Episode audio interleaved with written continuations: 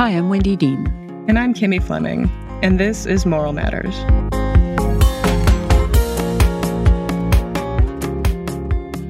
Today, we're talking about debt collection in American medicine, and as today's guest puts it, the source of much disillusion in medicine is the fundamental tension between the widely held ideals and aims of medical care and the market fundamentalism that dominates American life, which leaves those of us who work in healthcare with a gnawing sense that we are being drawn away from our raison d'etre. Our guest today is Luke Messac, an emergency physician and historian at Mass General Brigham in Boston, and an instructor at Harvard Medical School. He is the author of Your Money or Your Life, just released on November first of twenty twenty-three. Let's have a listen.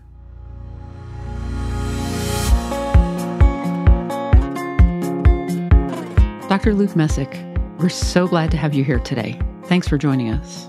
Thanks so much for having me. Really grateful to be here. So, I'm going to confess, I read your book in a day. Well, not in a day, in a in a long night. um, it was it was so easy to consume.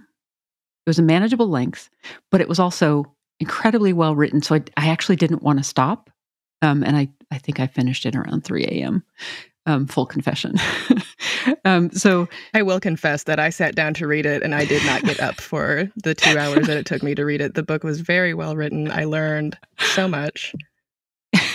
And it just like I, I looked up and I was done with the book, and it was about three hours later and I was a different person. Wow. Thanks so much. I, I didn't think it was a page to me necessarily, but I'm I'm grateful that you guys could read it in one sitting. Yeah, I really I appreciated how much background you provided, right? And you're you're a historian, you're a physician, um, so you you come at it with this really unique perspective where you were able to provide us the historical context to understand how it has come to be this way. What are the different mechanisms, um, you know, at play that that most of us have never heard of? And I, I found that just really transformative to understand some of these things for the first time. Wow. Thanks so much. I really appreciate it. It's one of those books where you write it and you're like, is this the book only my mother will read, or will find some use in it? So I was grateful when, when, when some folks like you did. And thanks. Thanks so much for having me. Yeah. I think all of us who write books wonder if it's only going to be our parents and our closest friends, you know, that we, who sign up to read it. So, but I, I, I think lots of people should read this book. Um, and what, what stopped me cold when I first started reading it and sort of captured me was your very first sentence in the acknowledgments, um, which I confess I only started reading in the last couple of years, the acknowledgments. Um, but you said, I began this book out of a sense of betrayal. And then you go on, medicine is not what it should be, what it can be. I wanted to know why. And it resonates so very much with why we do the work that we do. And I just wondered if you could say a little bit more about what was behind that. Yeah, I think this is a theme that has come up on your podcast and in your work a lot. I I struggled so much with the fact that medicine has become just another part of, you know, the, the market, and just another part of American life that's subsumed by dollars and cents, buying and selling. And I don't I don't believe fundamentally that that's what medicine is. I think that medicine is something else, that medicine is another part of our social lives that draws on our sense of commitment to one another and our ability to use investigation and curiosity to figure out how to heal people. Uh, and it's a really beautiful part of American life that I think we lose so much of if we don't keep it separate, if we don't allow something sacred in it that is apart from the hurly-burly and buying and selling uh, of of uh, the rest of our lives. And I, I worry that we've lost that sense. And uh, in so doing, we've kind of lost ourselves. Yeah, boy, I agree with that. Um, I I really resonate with that, sort of what all of this work is about. So kind of directly relating to that, um, I also kind of, I smiled when you put another sentence in there that said, In a landscape full of billboards and commercials professing care and compassion, even nonprofit healthcare providers can be ruthless in extracting payment. And that sense of, aren't we about more than this, is so critical to the conversation and um, central to it. Yeah, I, I, I think that we all, a lot of us, in America and around the world, we still still share a sense that medicine is something apart, that medicine is something different. And the billboards I'm talking about draw on that sense, right? They they appeal to your trust in physicians and in nurses. They appeal to your sense that the hospital is a place of protection and of healing. And when that message, when that deep background of trust is used in the service of uh, profit extraction or in the service of, uh, you know, putting patients in legal trouble for an inability to pay bills. Uh, that's that's really uh, that's really damaging. I mean, I think it it it it destroys our own trust that we're doing something that is right for the patient. It, it destroys the patient's trust in us that we're looking out for their best interests.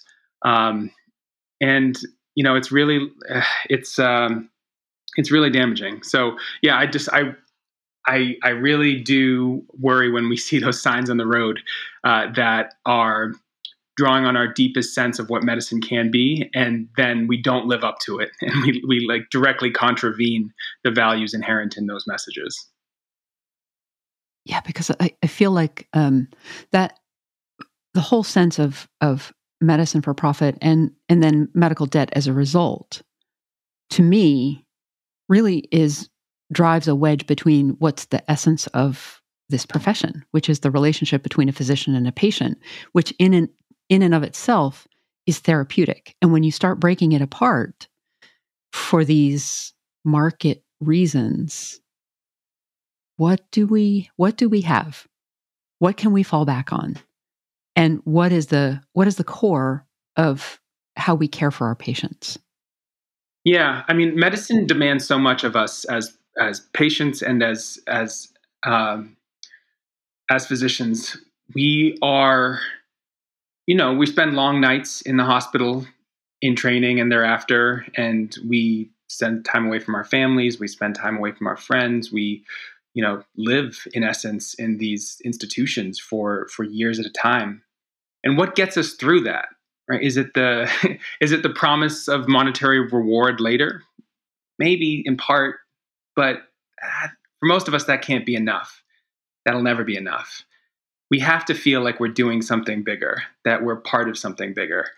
And I think for the most part, I've been able to maintain that sense that that when I stand in front of a patient and hear their story and think about what might be going on with them and prescribe treatment and monitor them in the hospital and, you know, stay awake and try to see if they're getting better or getting worse, that I am part of something bigger, that there is more meaning in this than the C P T code that they'll be given for the diagnosis and the bill they'll be charged afterward. But those bills and our aggressiveness in seeking to collect them really do draw away from any sense of purpose we might have. Uh, you know, thinking that my patients were having their wages garnished and being demanded to show up in court um, and risking other forms of legal trouble, and seeing that other patients are even being put in jail because they don't show up for their post-judgment hearing to determine what kinds of assets can be seized from them for the crime of falling sick and being unable to pay for it. I mean, that's that's not what we went into this for, uh, and that really will that that'll be the that'll be the death of medicine. You know, so uh, it really is like the the shadiest underbelly of medicine, and I don't think it should remain the underbelly. Like that, this is something that we need to know about. This is something we can no longer claim ignorance of, um, because by I hope by bringing it out into the open and by ending the worst of the practices, we can reclaim some of that sense that medicine is a is a world apart, and medicine is a a field that that can't be that can't be sullied like this. Luke, I wanted to ask you another question about the doctor-patient relationship and the importance of trust in that relationship. Uh, you mentioned um, you mentioned in the book that seventy percent of people say that they trust, you know, physicians, and maybe only twenty-two percent of people or so said that they trusted um, hospital executives.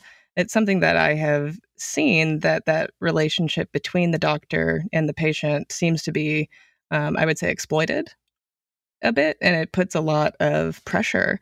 It puts a lot of pressure on the on the doctor to um, maybe to, um, gosh, I don't know what I'm trying to say exactly, but um, using that trust, the, the trust that the patient has for them to uh, kind of cover for some of these financial policies or, you know, billing kinds of issues. And then you do see patients come in and they are skeptical, rightfully so. Are you ordering this because it's in my best interest, or are you getting money out of it? Uh, I have seen things like that proliferate over the last several years, and the relationships erode.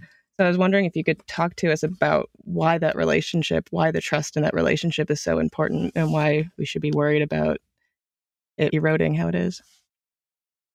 Yeah, these relationships are not like normal relationships. We go to a physician and we ask them to uh, diagnose and treat us without knowing fully what's going on with us. And we trust their ability to adequately discern what's going on and prescribe what we, what they think is best. And we give them control over our bodies. We let them put us to sleep and uh, put us under anesthesia and cut into us. Like this is, this is about as vulnerable as you're ever going to be in front of another human being. And we do it in our moments of greatest pain and greatest weakness. So yeah, trust is an integral part of it. Like, why would you even show your face in an emergency room unless you hope that they would have your best interest in mind? And we don't feel that way about many other folks in life that we don't know, that we've never met, and sometimes for good reason. And you worry that when... When you think that decision isn't completely in the hands of the physician in front of you, of the nurse in front of you, then maybe you shouldn't have reason to trust them entirely. Maybe there are other motives at play, even if it isn't the motives of that particular physician standing in front of you. And I, I've seen that distrust kind of play out. I've seen patients hesitate at my recommendation to stay overnight, or to get the x-ray, or to let me prescribe a particular medication, because they know what's going to happen to them. They know that a month from now, a week from now, they're going to get some bill in the mail for a couple thousand dollars, and they're living on a fixed income. And is the hospital going to forgive that bill? Can they now trust the hospital administration to give them financial assistance? Like, that's a whole nother bucket of worms. So yeah, we we draw on this deep well of trust. But that well is starting to run dry, I worry, especially when we we uh, chase them on the back end for bills they can't afford. Uh, and that's just uh, that's something that that I've I've seen start to erode. And I worry that once that well does run completely dry, and the trust that the American public has in physicians is equal to the trust they have in hospital administrators, that are, everyone's health is going to be at risk. You know, no one's gonna no one's gonna trust what what we're telling them, as good as our intentions are.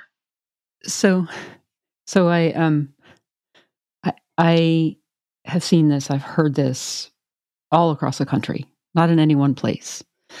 And I think one of the misperceptions that people have is that this doesn't happen if you have insurance. And I think one of the things that your book did was to really bring out the fact that it does occur even when you have insurance. Um, and at one point I had a hospital administrator standing in my husband's I C U room with a clipboard in their hand saying, you have to sign this paper for whatever the cost is, that you will be personally responsible for it, or we won't transfer. And, you know, that is a sobering moment. Yeah. I'm so sorry to hear that happen to you. Uh, And there, there are some stories like that in the book of people being held liable for expenses that they signed their consent for under moments of extreme duress, you know, while their loved one was unconscious in a, you know, in a trauma I C U. Uh, and they thought that they really had no choice but to sign. I, and I, I think that the fact that insurance doesn't protect us was a, a revelation to me. Perhaps it shouldn't have been. You know, this has been well documented. Uh, Elizabeth Warren and um, Stephanie Woolhandler and David Himmelstein and other folks who study medical bankruptcy have found that a lot of bankruptcies are happening to people who are insured, and especially in this era of high deductible health insurance, um, when you know adequate protection is increasingly an illusion. That's that's a reality for more and more of us. A lot of the plans that are available on the exchange are high deductible health plans, and those are the ones that seem the most affordable at first blush. So, yeah, for a lot of folks, being insured is no true protection against financial catastrophe, and therefore is no true protection to make sure that one would actually come to seek medical care when when you fall sick. I mean, we know that out-of-pocket health spending leads people to forego necessary care, leads them to not uh, fill prescriptions that uh, could could make a difference in their lives and in their mortality. So we are missing a huge opportunity by not providing adequate protection to people through insurance. You know, the spread of insurance is a large portion of this story. And for some, you know, getting Medicaid coverage is a huge deal in making sure that they can adequately access care when they need it. But one thing about Medicaid is that for the most part, it's, it is pretty good coverage. It doesn't have high copays and high deductibles in most places. Uh, private insurance is a different story. So yeah, uh, you know, in large part, this is a story of low-income folks uh, and the most marginalized. But we shouldn't we shouldn't take too much comfort in that if we're not in those groups, because even folks with insurance are at great risk. Okay, so I have a question for you. As a as a culture, you know, in the last gosh fifteen years now or so, the conversation has been about coverage, how to get people covered, that, you know, the problem of being uninsured. And, and this is what Wendy was speaking to, this notion that, you know, if I am insured, then I am protected from catastrophe like this, from this kind of, of medical debt. Uh, and as, as you outlined in your book, that is not the case. And more and more Americans are going into bankruptcy due to medical debt, are um, you know, having tanking credit ratings due to medical debt, or having all kinds of problems due to medical debt.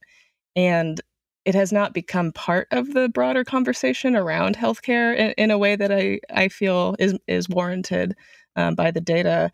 Why do you think that is? I think one part of the reason, and you're totally right, this isn't still adequately covered. It comes in kind of waves of coverage. You know, you see in two thousand three, two thousand four, some exposés going on with Yale New Haven Hospital suing patients and putting liens on a massive number of homes in, in New Haven, Connecticut. And then recently in the last few years, more coverage through some investigative reporting. But in general, this isn't well known, even within the medical community. A lot of folks I've talked to about this are fairly shocked that this is going on. And when I tell them sometimes it's going on at their own institution, as I found out in mine, the shock and the rage is even is even greater. But it isn't something that a lot of us know about. I think part of the reason is because, as I talk about in the book, the idea of collecting debt went from a responsibility that was actually held by the physician. You know, when most physicians were private practitioners in the nineteenth century, they were collecting their own bills from patients, presenting them on a quarterly or a yearly basis. And when that bill couldn't be covered, patient couldn't afford it, the doctor had to decide what to do. They had to decide whether they were going to, you know, sever the relationship, or were they going to forgive the debt, or were they going to allow them to repay over time, or were they going to make some other arrangement. And that was an intensely personal negotiation between doctor and patient. That wasn't a perfect era. There are plenty of patient people who couldn't access medical care, who couldn't see a doctor because they couldn't afford one. And they didn't have someone who would see them for free. But there was still a sense in, in medicine, and this comes through in some of the statements that were made by medical societies and by individuals, that, that the physician had a responsibility to take care of the patient who couldn't afford to pay. That was not always honored, but it was a widely held moral of physician responsibility. Over time, more and more physicians came to work for larger and larger groups. They came to work for hospitals. Most of us are employed by large organizations at this point. seventy-five percent of us are employees of large organizations. And the idea of the independent professional has largely faded. It's continuing to fade. And so the responsibility for collecting debts really no longer lies with the physician. It's it's gone from the physician to the hospital, and now more and more to third parties. Oftentimes third parties who have no clinical or social bonds to patients whatsoever. And so, you know, by by moving the locus of collection from the physician to the hospital to these third parties, it's become more and more distant from our from our memory, from our minds, and we really have no idea what our patients are being charged and what measures are being taken to collect from them. I don't think that's an excuse. Like we can't we can't hide behind that ignorance any longer, but it is a reality, and uh, it has led to a lot of widespread ignorance of of of what you know what our patients are going through. So in in some cases, I've talked to physicians who have tried very hard to get the numbers. What are my patients charged for what for the work that I do? And they have been told, sorry, we can't share that with you, even though you're one of our employed physicians. That is a proprietary secret. And so even physicians who want to know what the hospital is charging in their name, because when you get when you're employed, you have to sign away your you have to sign away your uh, billing rights to the hospital, to the entity that employs you. So even though it's the bills are coming out in your name, you don't know, you don't have the right to know, according to the hospitals, what is being charged in your name. And even though federal agencies will hold you accountable for appropriate billing in your name. So it just, it has become so convoluted. Yeah, we still think of ourselves as professionals and have with some measure of independence. But in practice, you know, there is a lot of withholding of information going on. And I just, I do wonder, even these recent efforts with some merit to make sure that hospitals publish their prices, I worry that that's, that's not nearly enough. You know, we're, this disclosure of prices, of list prices, of charge master prices, is probably a necessary step. But when you are feeling chest pain, or when all of a sudden the left side of your body isn't working and you have to run to call nine one one and uh, get to the emergency department, like you don't have time or in, or the inclination to to shop around, to look for the lowest price in your area. Like you just need to get to that cath lab. You need to get to a neurointerventional suite. And, you know, this is something that economists, health economists have known for a long time, that this healthcare is not a perfect market. It never can be. It operates under conditions uh, like imperfect information that don't allow for the workings of, you know, the, the magic of the market. And so, you know, helping people understand pricing and making sure that we know what our patients are being charged is, is certainly part of the solution. And, and withholding that information from physicians doesn't seem like uh, something that any administrator should be doing. Uh, and it's certainly a measure of infantilization that we're made to we're made to ask for that information or beg for that information and, and not be given it afterward. But even that isn't going to be enough. Like we we need to move this marketization out of healthcare. You know, point of care payments for medical services are known to have adverse health consequences. And aggressive measures to collect afterward don't even garner hospitals that much money. And so we you know, we we need to move away from so much of so much of current practice. Yeah, so why do hospitals do this if if they're not getting that much money? Because at one point, you know, I was struck over and over again, and I kept asking this question of the, you know, of the book in my head. Okay, so Hopkins is only going to recoup less than one-tenth of one percent of its operating revenue. Northwell Health, you know, sued twenty-five hundred patients, and they at the same time, they got one point two billion dollars through the CARES Act. Mayo Clinic, their lawsuits would have garnered the hospital just zero point zero one percent of the hospital's fifteen point seven billion dollars revenue. Like, it's a, it's a drop in the bucket. So why do they do it? this was one of the persisting mysteries that I was trying to figure out throughout the book. I mean, I knew when I started looking at my own hospital during residency that they were suing hundreds of patients a year. But from each one, even if they got all the money that they were suing the patients for, and these were low-income patients who often couldn't pay regardless of how aggressive the measures were, that they were going to make at most a couple hundred thousand dollars, you know, the price of certainly much less than any of the administrators in this C-suite were making. So it didn't seem worth it. Why is this worth it? I think part of it is that there's so much distance between the clinical bonds between physician and patient, nurse and patient, and the folks doing the collecting, that any amount of money seems worthwhile, right? And any amount we can push ourselves into the black a little further, out of the red a little further, seems worthwhile. But it's it's not it's never going to help a hospital keep its doors open if it's at risk. You know, it's like bailing out the Titanic with a pail of water. Like, you're not going to make enough money from this practice to make a shred of difference in your profit and loss statement. So then why, right? Like, even this little amount of money, why would you do it? There's some theories out there, and this was this has been bandied about for a while by some lawyers who ended up suing hospitals for inadequate charity care in the two thousands. And then more recently actually showed up in some court records, which is that hospitals are doing this sometimes with some measure of um, deliberation in order to prevent poor patients from showing up in the first place. That you have to treat every patient who comes in the door, right? EMTALA says that you have to provide a screening exam and stabilization to any patient who shows up to your E D. So how are you going to keep poor folks from showing up when you can no longer do the sort of patient dumping that we saw in the eighties? Well, maybe it's through aggressive debt collection measures that that will prevent patients from showing up in the future. I worried that this seemed too nefarious, but then I saw some court records where hospital administrators were saying, yeah, we are doing this to stem the tide of indigent patients. And so there, there is some documentary evidence that at least some administrators are doing this deliberately.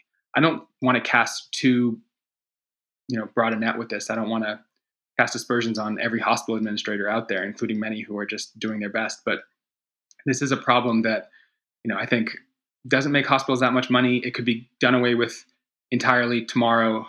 Um, and if there wasn't this kind of ulterior motive of keeping poor patients from showing up in the first place, then uh, then we shouldn't. We should be gone. We should be done with it entirely. That's an absolutely horrible thought.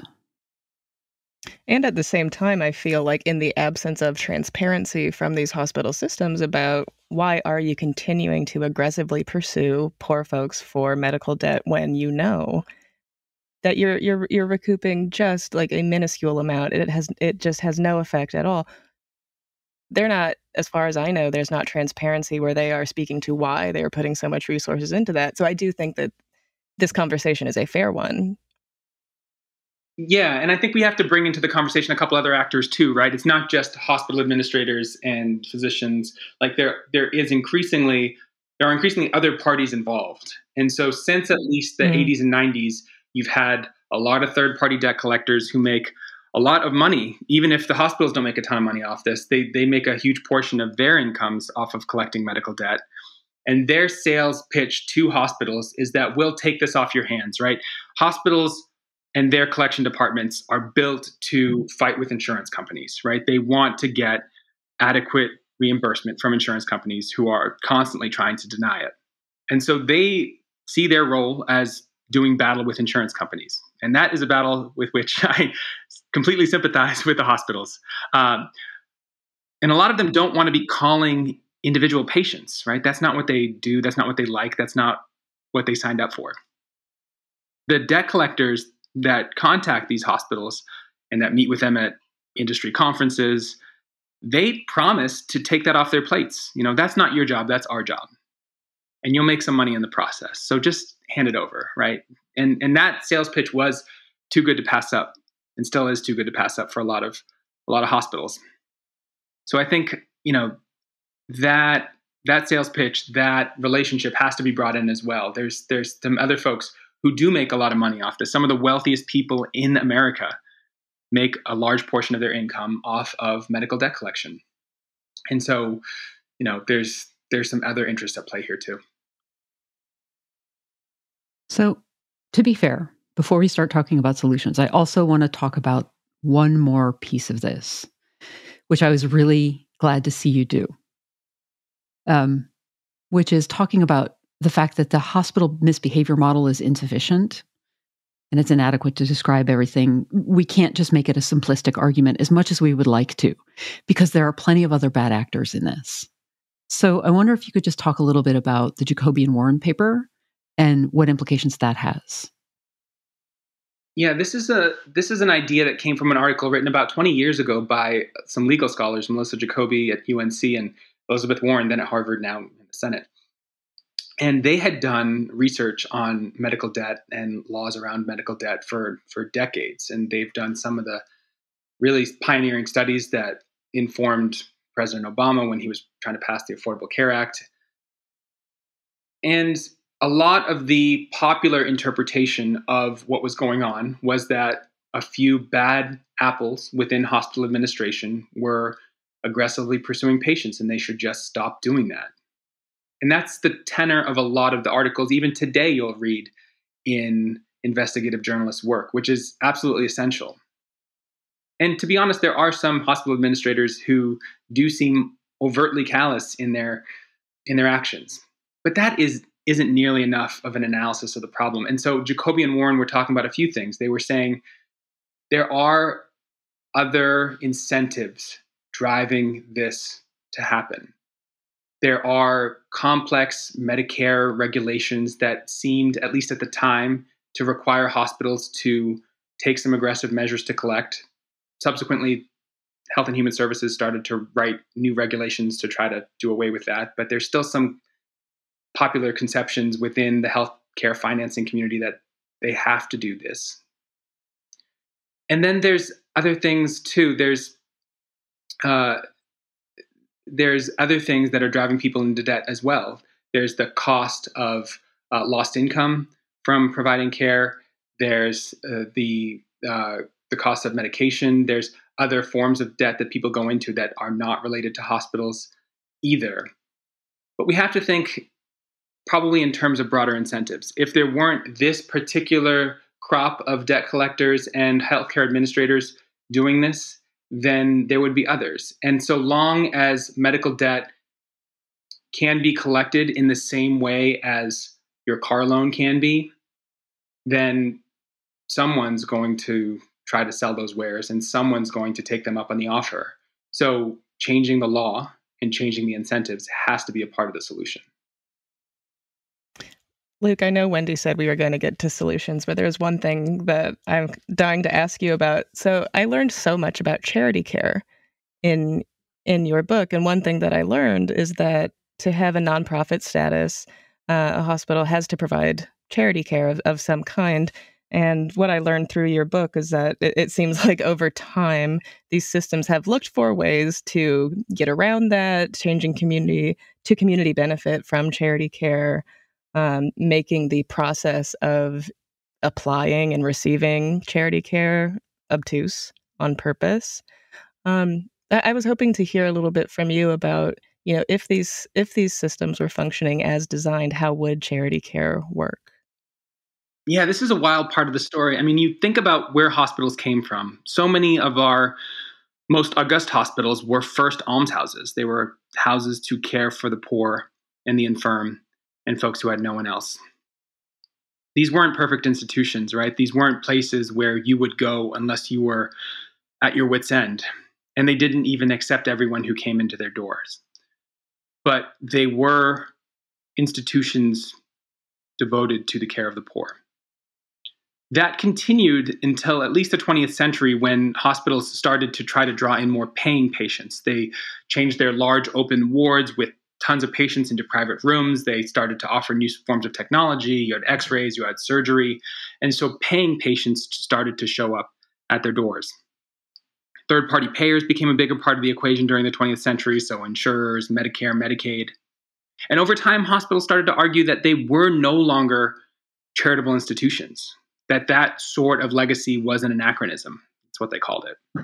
And they were able to convince the I R S that they shouldn't be held to that standard any longer. It was literally called the Charity Care Standard, this nineteen fifty-six I R S regulation, through which some hospitals lost their tax exemption if they didn't provide enough charity care.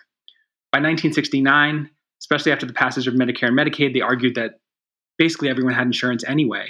And so why would they have to live by that law anymore?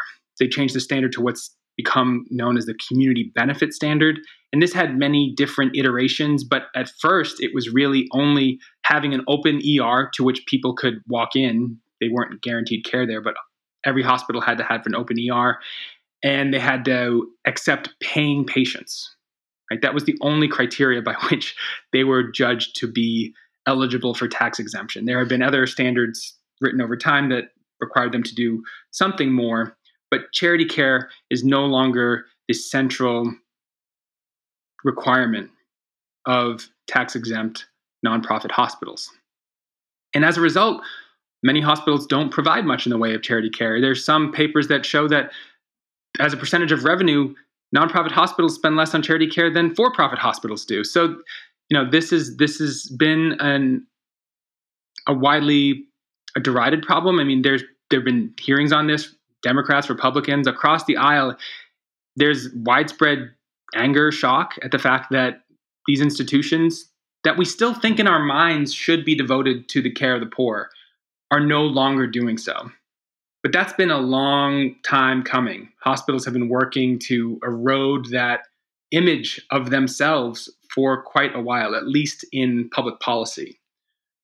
So, so what we deal with now is that hospitals are required by the Affordable Care Act to have a financial assistance policy. They have to publicize it, but they really do as much as they can often not to publicize it. And even if you go on their websites and you look for the financial assistance policy, it's often buried under uh, reminders again and again that you can pay your bill, right? Here's how you pay your bill, here's how you pay your bill. And then at the very bottom, maybe you'll find their charity care policy. But every hospital that is tax exempt should have a charity care policy. But those policies are widely varied. And some hospitals are fairly generous, some hospitals are fairly stingy. And it's really, it doesn't conform to what you think they should be. I mean, even the hospitals that are the richest and the most well-endowed, they aren't often the ones that have the most generous policies. So yeah, our hospitals have, have changed uh, from that almshouse tradition, which we shouldn't glorify, but was, I think, uh, in many ways, a, a tradition worth upholding. Something that bothers me the most about the healthcare environment that we're in right now is the GoFundMe, uh, the the GoFundMe uh, kind of thing where, in my experience, you know, it's presented as a feel-good story on the news. You know, local five-year-old raises half a million dollars for her cancer treatment. And gosh, when we st- st- stand back and think about like what is going on here, right? And I hear... And I'm I'm learning a lot more about how, you know, in some institutions, physicians are required or pressured into like helping with these campaigns and being a part of it. What's going on there? What did you learn about the GoFundMe piece of, you know, healthcare and medical debt? Yeah, more and more patients are being asked to to make these personal appeals for their own for their own care. Some charity care applications ask hospital ask patients to list how many GoFundMe campaigns have you put out, what have you raised, uh, so the hospital can claim that that money too. Uh, this is this is just wild, right? Like patients should not be made to fundraise for their own care. And while we should always be grateful for the generosity of friends, family, and strangers, right? We shouldn't. We shouldn't place the onus on the sick to fund their own care. The destitute sick are the last people who should be made to uh, to make those sorts of appeals.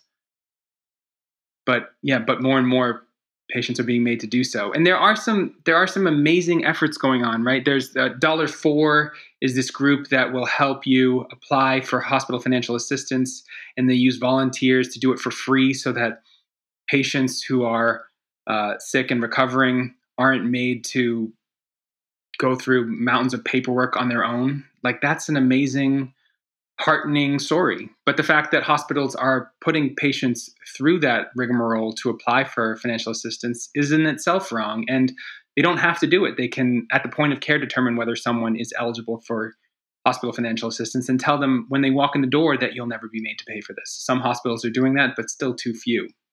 There's R I P medical debt, which is buying and forgiving patients' debt, which for the folks who have their debt forgiven is a lifesaver.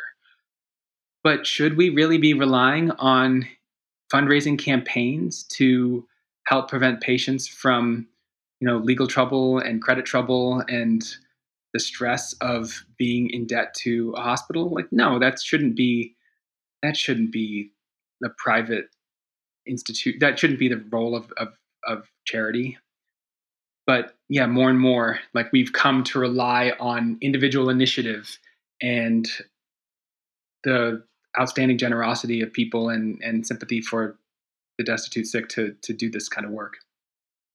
Yeah, that was that was that was disheartening to me as well. That we've we sort of it feels to me like this is Milton Friedman's model come all the way full circle, right? That what he said was the only obligation of a corporation is to maximize value for shareholders, who will then, in their generosity, go back and trickle those dollars into the public square for the public good.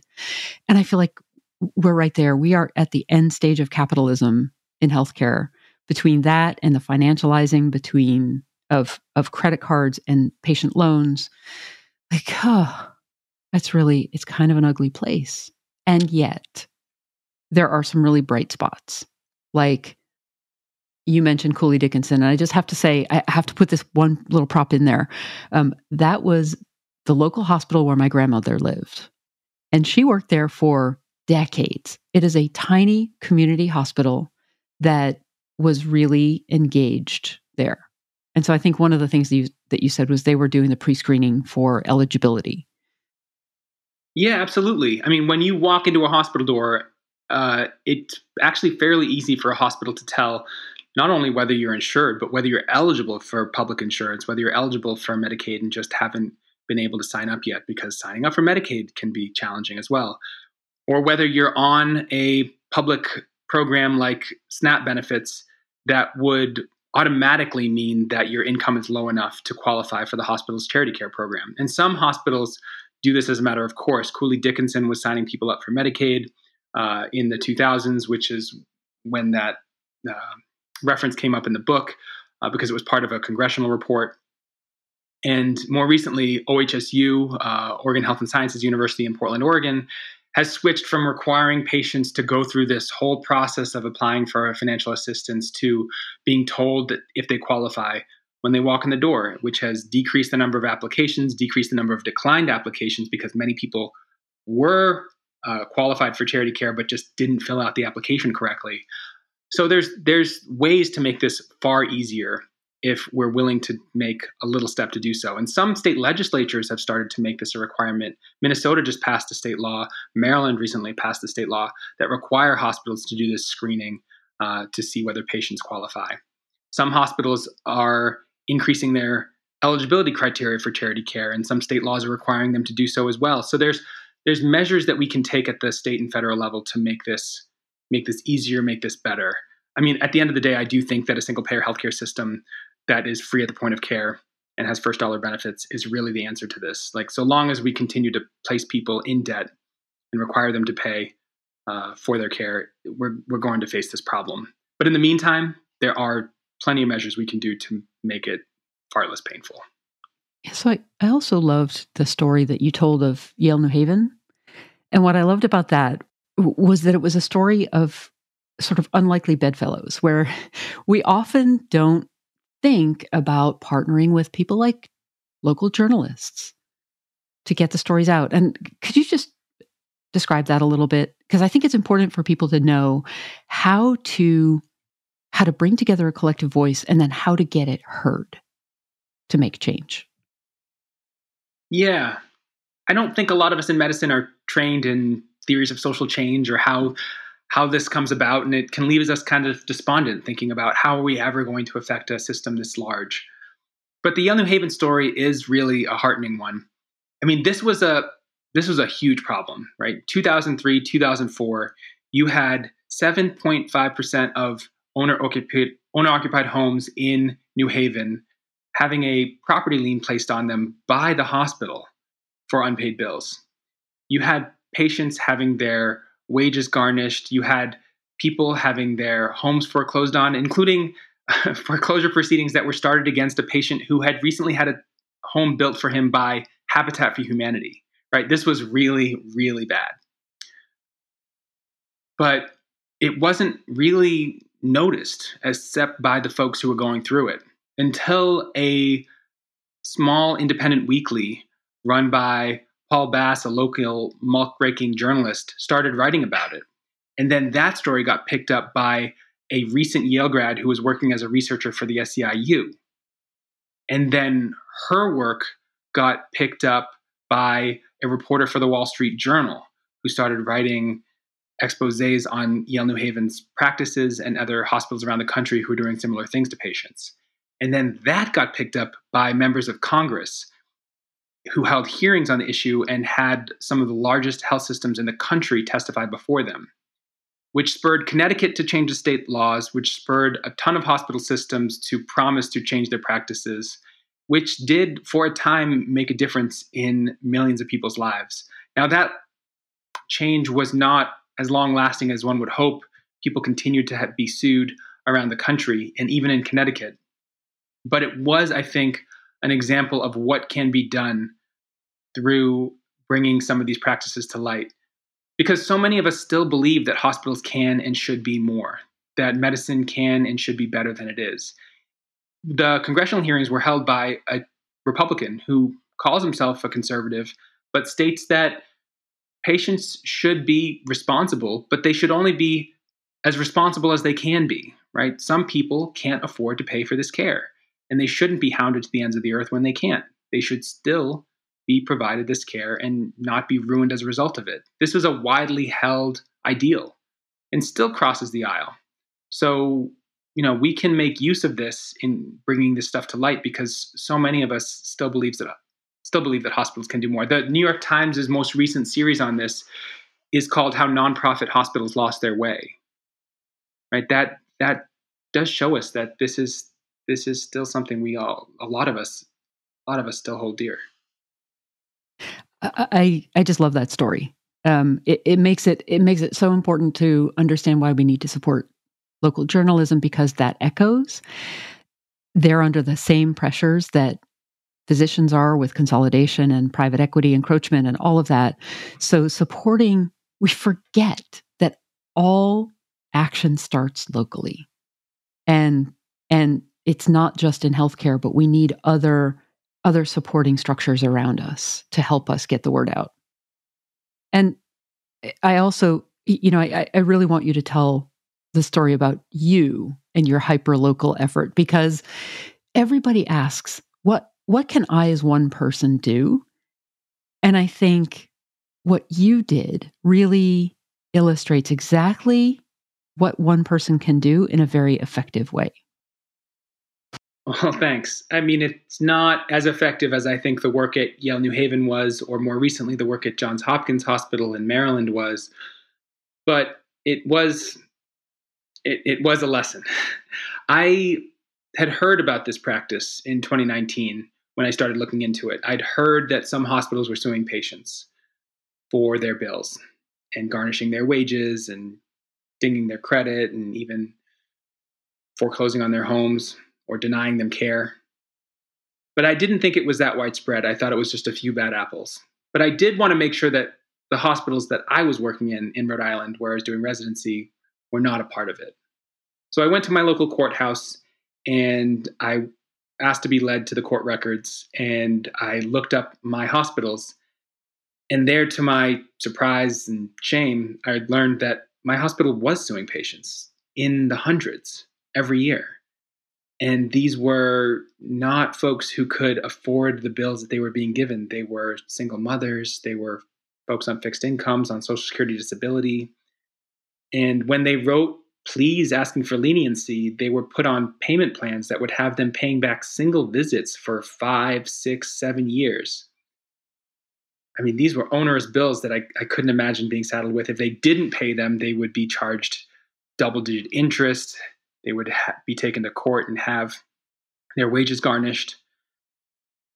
And it wasn't it wasn't something I could be a part of. I couldn't imagine going to work and seeing patients in the emergency department and recommending they stay overnight, even when they worried about the bill, while I knew this was going on. And so I wondered what I should do about it. And finally I ended up writing this op-ed called Lifespan, which was the name of the hospital system. Lifespan, Stop Suing My Patients. I sent it around to a bunch of different outlets, New York Times, Washington Post, no response, Boston Globe, no response, Providence Journal, my own local daily, no response. And then I ended up sending it to this local blog written by a, a, another progressive muckraker.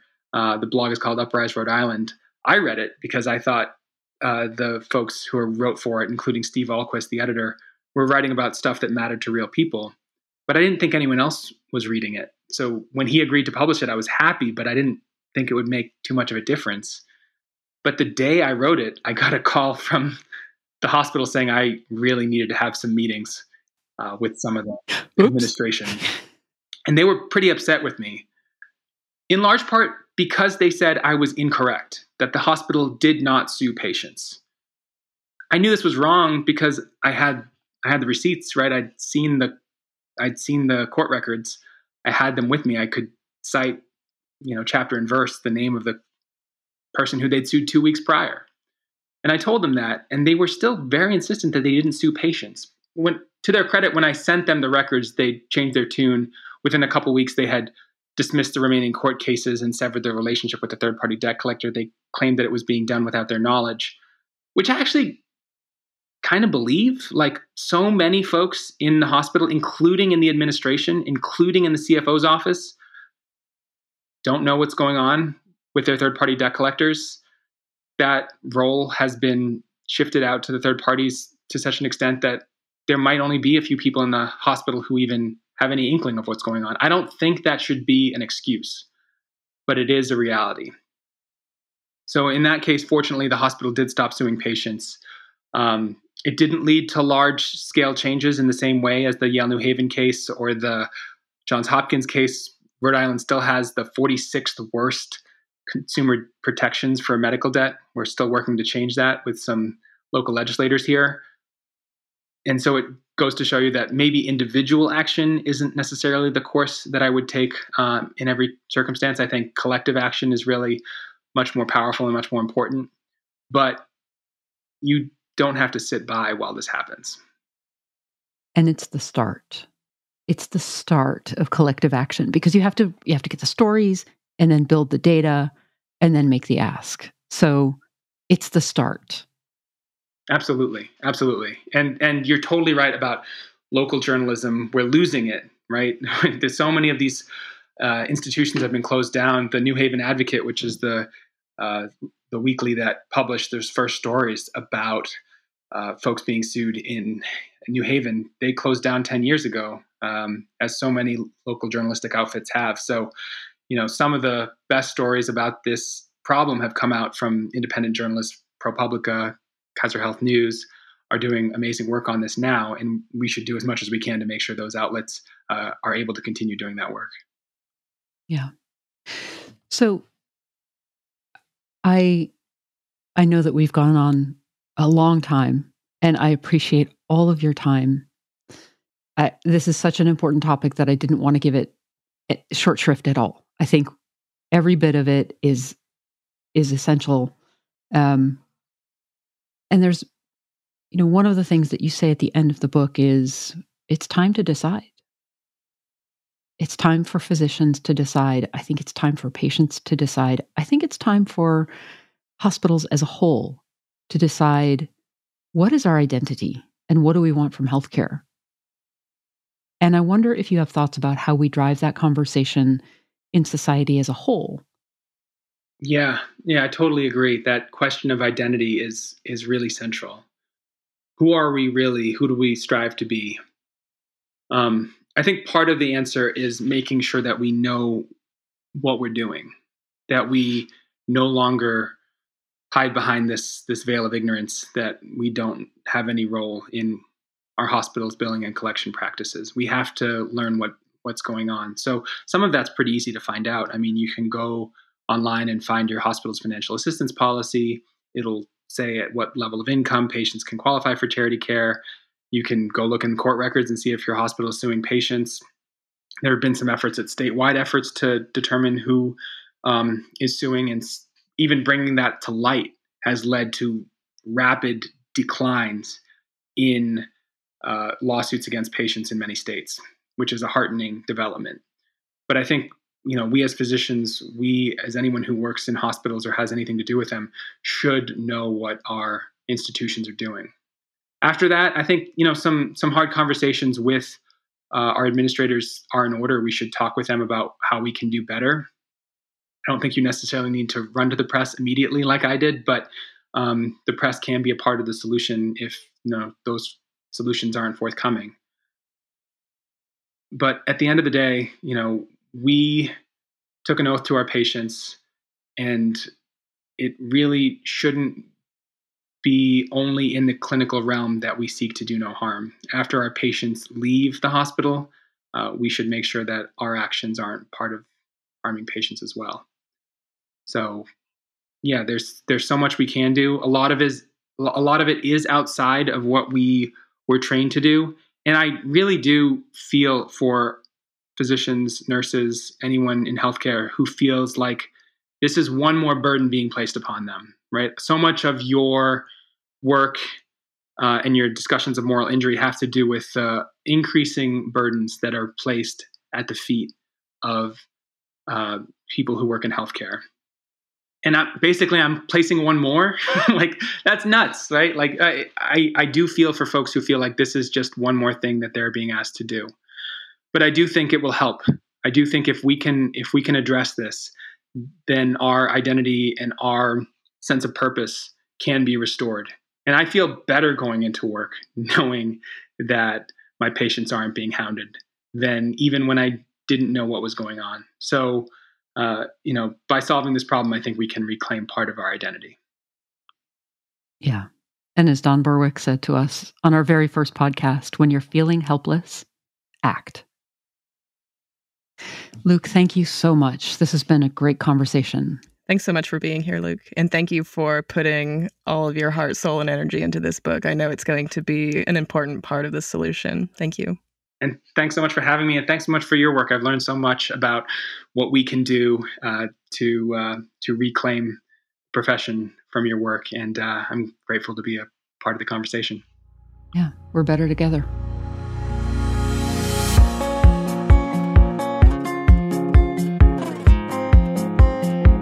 Thank you for joining us on Moral Matters.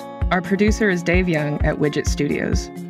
To learn more about the nonprofit Moral Injury of Healthcare, you can go to our website at fix moral injury dot org. If you'd like to support future episodes of the podcast or any of the work we do, you can make a donation while you're there. Our Twitter, Facebook, and Instagram links are in the show notes, so you can continue the conversation. And you can help spread the word by sharing episodes with friends and colleagues. Plus, if you subscribe, rate, and review the show, that makes it easier for new listeners to find us. Thanks for listening. And stay well.